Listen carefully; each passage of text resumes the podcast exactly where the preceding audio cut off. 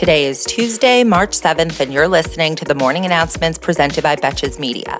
I'm your host, Sammy Sage, and the morning announcements is your daily five minute breakdown of the headlines that isn't afraid to take a side and roast the most consequential reality show there is our government.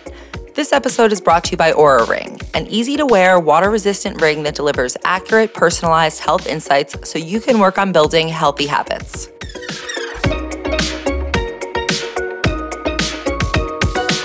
Republicans on the House Judiciary Committee, led by Chairman Jim Jordan, issued a series of subpoenas yesterday as they're investigating the alleged mistreatment of parents who protested woke school board policies. The committee demanded testimony and documents from the former heads of the National School Boards Association pertaining to more than 20 instances of threats, harassment, and acts of intimidation at school board meetings in California, Florida, Georgia, New Jersey, and more. House Republicans on the committee take issue with the school boards asking for law enforcement assistance in order to target parents who protest at meetings. And they claim that the DOJ designated a specific threat tag for school board related incidents as a result of a letter from the National School Boards Association.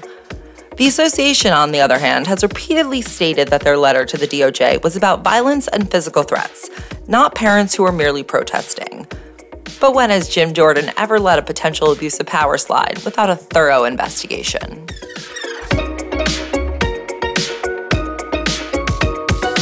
Yesterday, chief election officials in three GOP led states, Florida, Missouri, and West Virginia, announced that they will be leaving a voluntary bipartisan coalition between states that's designed to ensure accurate voter lists and clear and eligible voters from state rolls. Those three states joined Louisiana and Alabama in exiting the Electronic Registration Information Center, also known as ERIC, which is a data sharing system that's meant to eliminate relocated or deceased people from state voter rolls and reduce double registrations. For example, ERIC has been credited in Georgia with removing 100,000 voters who were ineligible from the voter rolls, and in Maryland with identifying around 66,000 deceased voters and 778,000 who had moved out of state in the past decade. This is also the only data sharing program among states that does this. And despite the fact that four of the seven founding states who started ERIC were led by Republicans, some are now fleeing ERIC thanks to the proliferation of online conspiracies that the system is run by George Soros. Quite a busy guy, that George. I would love to ask these people where they think he gets the bandwidth for it all.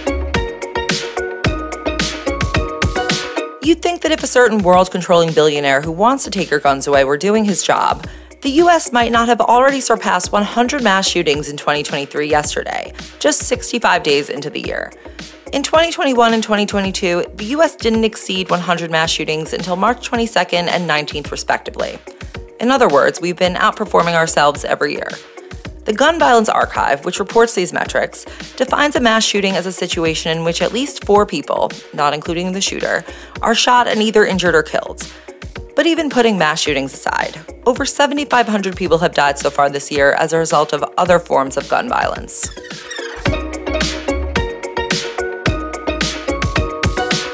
Donald Trump's former spokesperson slash special friend Hope Hicks reportedly met with prosecutors in the Manhattan District Attorney's office yesterday. She's the seventh witness from Trump's circle to meet with District Attorney Alvin Bragg as he investigates hush money payments that were made to women on Trump's behalf before he was president. Stormy Daniels strikes again.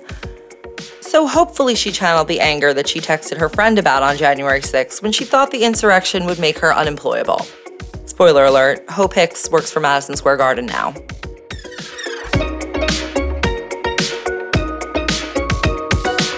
Another Norfolk Southern train derailed this past weekend in Ohio, this time in Springfield, resulting in 28 cars going off track but no injuries. Fortunately for all those nearby, the train was not carrying any toxic materials. And that's the result of today's game of poisonous train roulette. And for our final story today, there's a new lady dictator on the scene, and it is none other than Kim Jong un's kid sister, Kim Yo Jong. Following a recent joint military drill between the United States and South Korea near the Korean Peninsula, she made an aggressive statement that North Korea is ready to take quick, overwhelming action against the US and South Korea. This follows recent weeks as the Supreme Leader's sister has been more vocally hawkish about military exercises. Because really, what is missing from these unprecedented times, if not the DPRK's very own David and Alexis Rose? Thank you for listening to the morning announcements, and thanks again to our partner, Oura Ring. I love that the Oura Ring can help me track things like my heart rate, activity levels, sleep quality, and respiratory rate. So I can understand how my body's working, and honestly, I notice that I make a lot better choices when I'm wearing my ring. And as usual, we have a special offer for our listeners. Visit ouraring.com slash morning to find the right ring for you and get $15 off your purchase. That's ouraring.com slash morning. Don't forget to use our link to save $15 on your Oura Ring. And one more thing before we go be sure to tune into the Betches Sup podcast to hear our host recap CPAC, riveting, President Biden's latest move around DC criminal reforms, and the unsurprising divorce announcement of Kellyanne and George Conway. Also, the very surprising one from Tom Sandoval and Ariana Madix. Until tomorrow, I'm Sammy Sage, and now you know what the fuck is going on. Betches.